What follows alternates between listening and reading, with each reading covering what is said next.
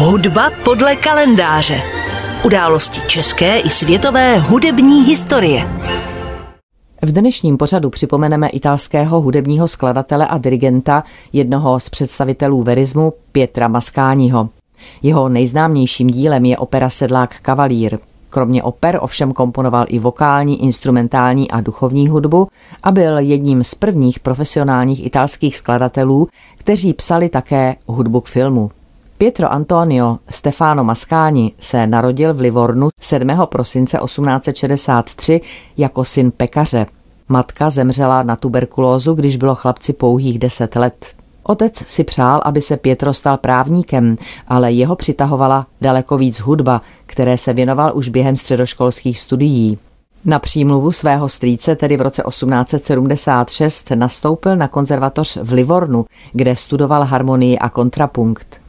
Své první kompozice, symfonii C mol a řadu chrámových skladeb napsal v 16 letech.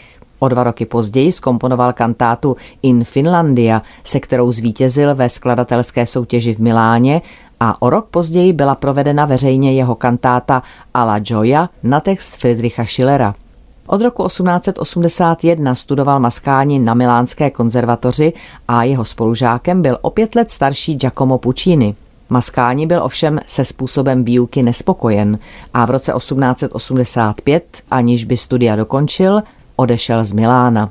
Připojil se jako dirigent ke kočovné operetní společnosti, kterou vedl Vittorio Forli a následně vystřídal ještě několik podobných zaměstnání. Ve společnosti Luigiho Maresky se seznámil i se svou budoucí manželkou, se zpěvačkou Argenide Marcellina Carboniani, známou jako Lina. Nakonec se usadil ve městě Čeringola, kde mu starosta nabídl stále místo dirigenta Filharmonie a rovněž tu vyučoval hru na klavír a zpěv.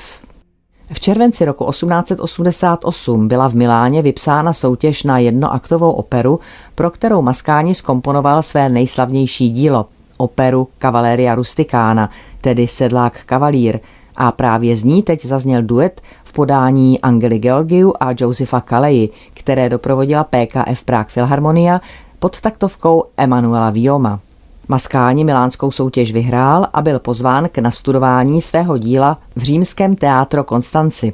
Premiéra proběhla s mimořádným úspěchem 17. května 1890 a během několika měsíců byla opera hrána po celé Itálii. V prosinci ji uvedl Gustav Mahler v Budapešti a následovaly operní scény po celém světě, od Buenos Aires až po Petrohrad.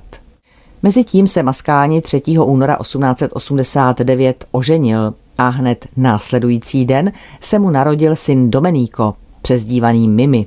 O dva roky později se stal otcem syna Eduarda, který byl přezdíván Dino a další rok se narodila dcera Emmy. V roce 1895 přijal Maskáni funkci ředitele hudební konzervatoře Liceo Rossini v Pesáru, která nesla jméno po tamnějším slavném rodákovi a Maskáního někdejším spolužákovi, takže se s celou rodinou přestěhoval do Pezára. Úspěch operní prvotiny vyvolal velký zájem o další operní díla skladatele. Do roku 1898 tedy pak Maskáni doslova chrlil každým rokem nejméně jednu operu. Během života jich napsal celkem 15. Byly sice příznivě přijímány, ale žádný ohromující úspěch už se nedostavil. Většina z těchto děl se na repertoáru divadel udržela jen krátce. Jednou z výjimek byla opera Iris z roku 1898. Kromě komponování také Pietro Maskáni cestoval jako dirigent prakticky po celém světě a na koncertech uváděl své orchestrální skladby a písně. Na přelomu století absolvoval úspěšné turné po Rusku.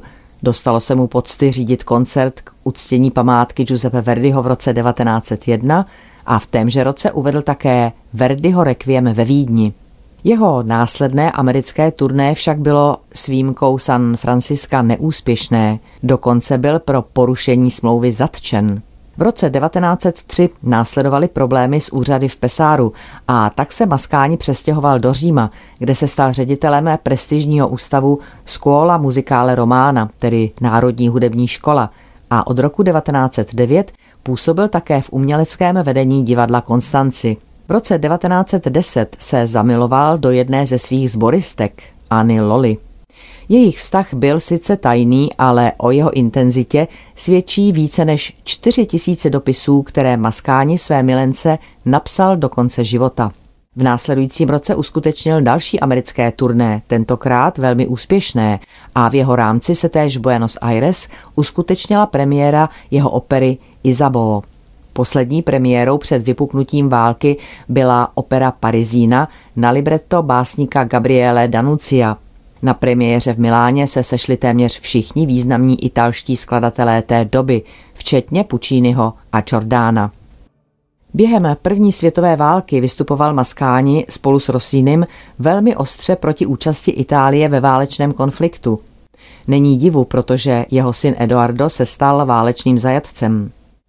Po skončení války absolvoval Maskáni ještě jednu cestu po Jižní Americe, kde sice slavil velké úspěchy, ale jako skladatel se už téměř odmlčel. V roce 1925 navštívil také Prahu. Od roku 1927 pak žil až do své smrti na Albergo Plaza v Římě. V roce 1929 byl jmenován členem nově založené Italské královské akademie. V roce 1932 vstoupil do fašistické strany Benita Mussoliniho. O tři roky později zemřel jeho syn Eduardo během Mussoliniho válečného tažení v Etiopii. V lednu 1935 se v divadle Laskala v Miláně konala premiéra poslední maskáního opery Nerone. V roce 1940 se pak konaly oslavy 50 let od uvedení jeho opery Cavaleria Rusticana a při této příležitosti byla pořízena reprezentativní gramofonová nahrávka za autorova řízení. Maskáni se se svou dirigentskou kariérou rozloučil jako 80-letý v sezóně 1943-44 a to představením opery Přítel Fritz, která byla uvedena jak v Miláně, tak v Římě. Zemřel 2. srpna 1945 ve svém bytě v Grand Hotel Plaza v Římě. Pohřeb se konal 4. srpna za naprostého nezájmu představitelů italského státu. V roce 1951 byly jeho ostatky převezeny z Říma do rodného Livorna a teprve tehdy se mu dostalo oficiálního uznání. Hudba podle kalendáře.